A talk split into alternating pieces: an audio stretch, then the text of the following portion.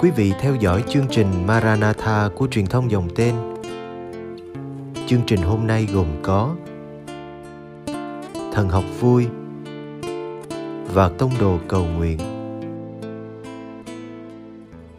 Bây giờ kính mời quý vị cùng đón xem chương trình.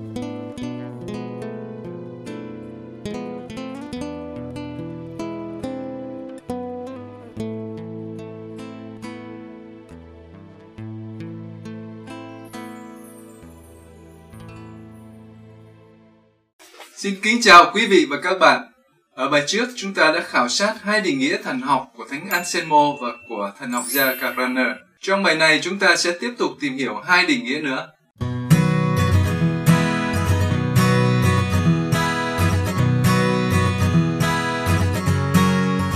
Gustavo Gutierrez, thần học gia giải phóng sinh ở Peru ở Nam Mỹ, hiện đang sống và làm việc ở Hợp Trung Quốc, Hoa Kỳ, nói rằng Thần học là sự suy tư có phê bình và dưới ánh sáng của lời Chúa, suy tư về tri hành Kitô giáo. Hiểu chết liền.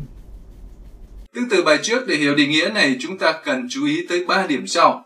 Lời Chúa, suy tư có phê bình và tri hành Kitô giáo. Trong yếu tố thứ nhất lời Chúa, tác giả cho rằng thần học cần phải được tiến hành dưới ánh sáng của lời Chúa lời Chúa sẽ là yếu tố định hướng cho suy tư của nhà thần học. Thay vì dùng khái niệm mặc khải hay đức tin như hai định nghĩa trên, tác giả dùng khái niệm lời Chúa vốn được dùng nhiều trong thần học ngày nay để đối thoại với não trạng dị ứng với hay là không chấp nhận hiện tượng mặc khải.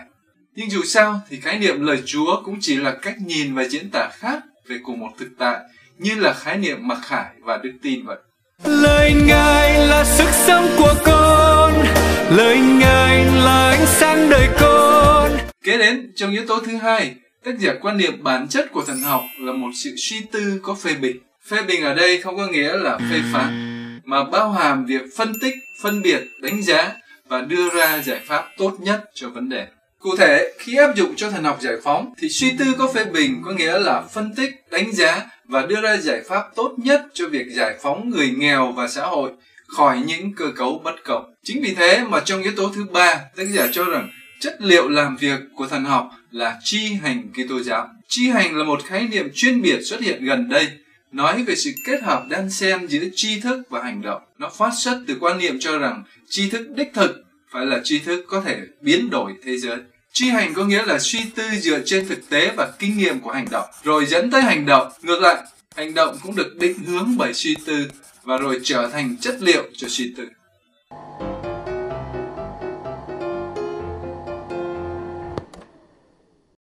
Praxis Như vậy tác giả cho rằng thần học Kitô giáo cần phải kết hợp suy tư với hành động để biến đổi thế giới. Cụ thể là trào lưu thần học giải phóng đang làm điều này, kết hợp suy tư và hành động để biến đổi thế giới vì lợi ích của người nghèo. Nói tóm lại, Định nghĩa này muốn nói rằng thần học là việc kết hợp suy tư với hành động dưới ánh sáng của lời Chúa.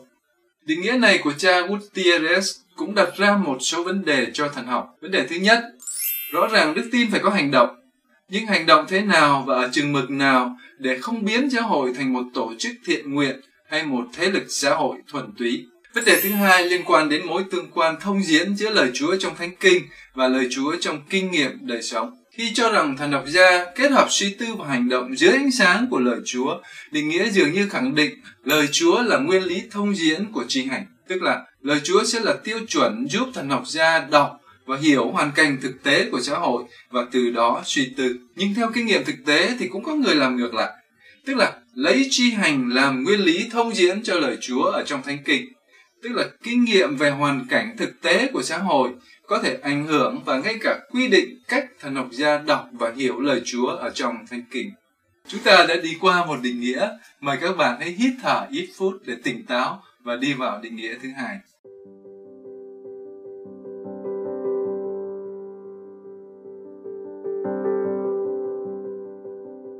Định nghĩa tiếp theo chúng ta cùng tham khảo đến từ thần học gia Bernard Lonergan, một người dòng tên người Canada Chúng ta cùng xem câu phát biểu của tác giả.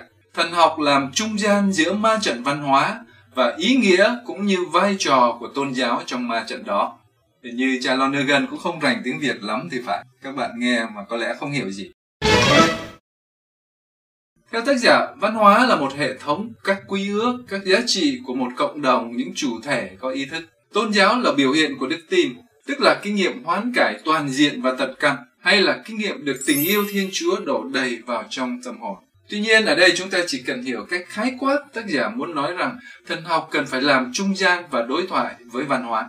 Cụ thể, thần học Kitô giáo cần cho thấy kinh nghiệm đức tin về Đức Kitô và về thần khí của người có ý nghĩa và vai trò gì đối với văn hóa. Tương tự, để hiểu định nghĩa này, chúng ta thử phân tích câu nói trên của tác giả Bernard Lonergan thành ba yếu tố sau. Kinh nghiệm đức tin trong Đức Kitô và thần khí, làm sáng tỏ ý nghĩa và vai trò, và yếu tố thứ ba là văn hóa. Yếu tố thứ nhất, tương tự với các định nghĩa trên nói về đức tin, nhưng tác giả nhấn mạnh đến đức tin như một kinh nghiệm giác ngộ nội tâm của chủ thể tín hữu, tức chiều kích chủ thể tính của đức tin mà theo tác giả nó bao hàm và dẫn đến chiều kích khách quan chân thực nhất.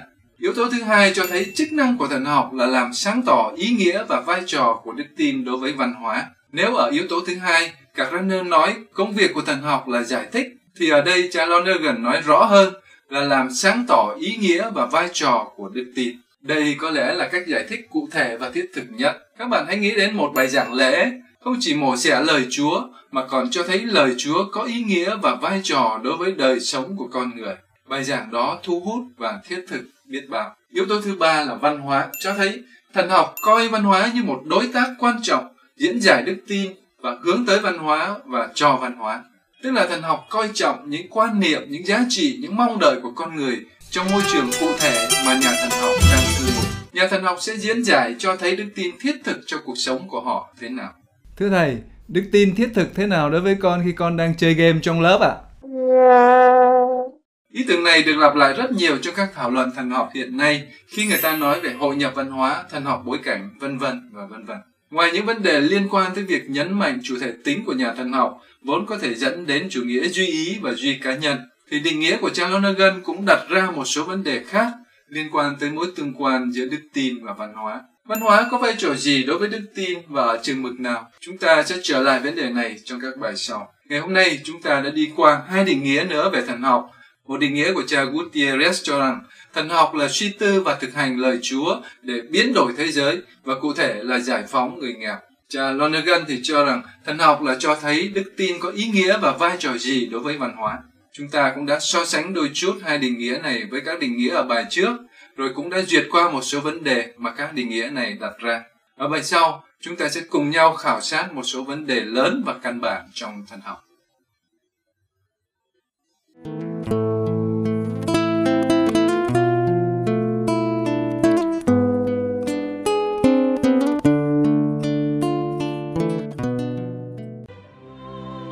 Cầu nguyện cùng Đức Giáo Hoàng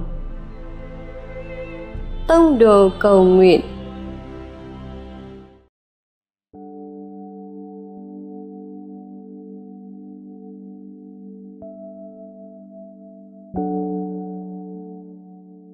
cùng Chúa Giêsu buổi tối.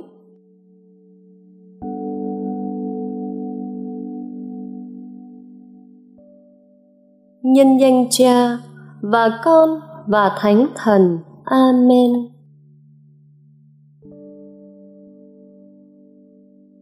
Trong sự tĩnh lặng của buổi tối này, con lấy lại sức mạnh và cảm ơn Chúa vì tình yêu của Ngài thông qua những người yêu thương con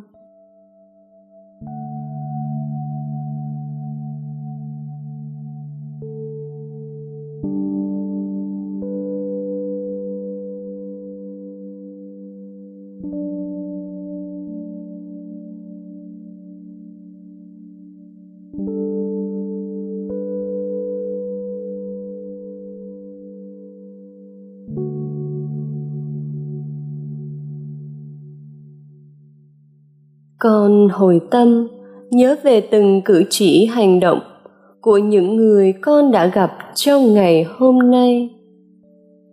Con tự hỏi rằng, liệu con có gặp điều gì khó khăn không?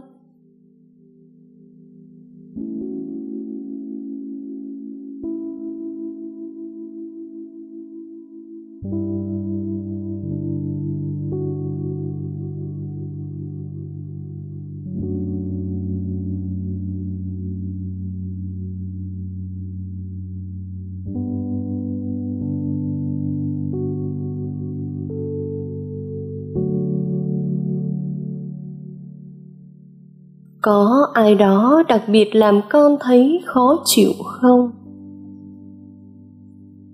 Những cảm xúc nào trỗi dậy trong lòng con?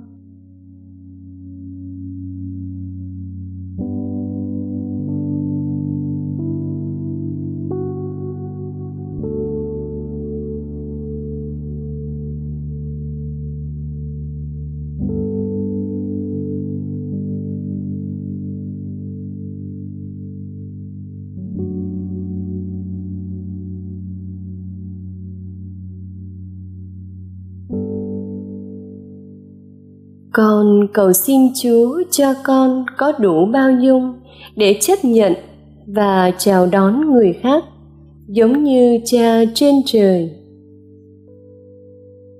Ngay lúc này đây, con xin phó thác ngày mai vào tay thiên chúa yêu thương, để con nhận được ân sủng đổi mới từ lòng thương xót của ngài với những người xung quanh mình.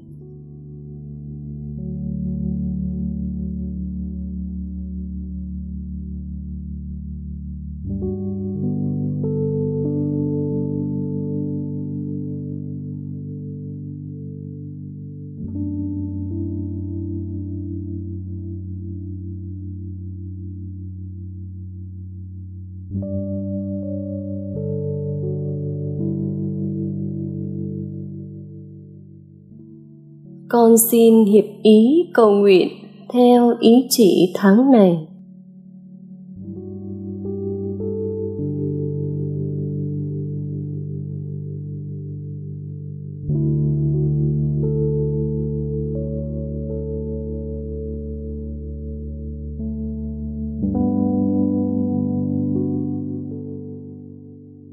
Kính mừng Maria, đầy ơn phúc Đức Chúa Trời ở cùng bà bà có phúc lạ hơn mọi người nữ và Giêsu con lòng bà gồm phúc lạ Thánh Maria, Đức Mẹ Chúa Trời, cầu cho chúng con là kẻ có tội khi này và trong giờ lâm tử.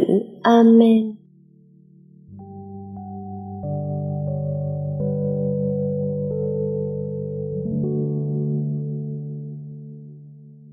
Nhân danh Cha và Con và Thánh Thần. Amen.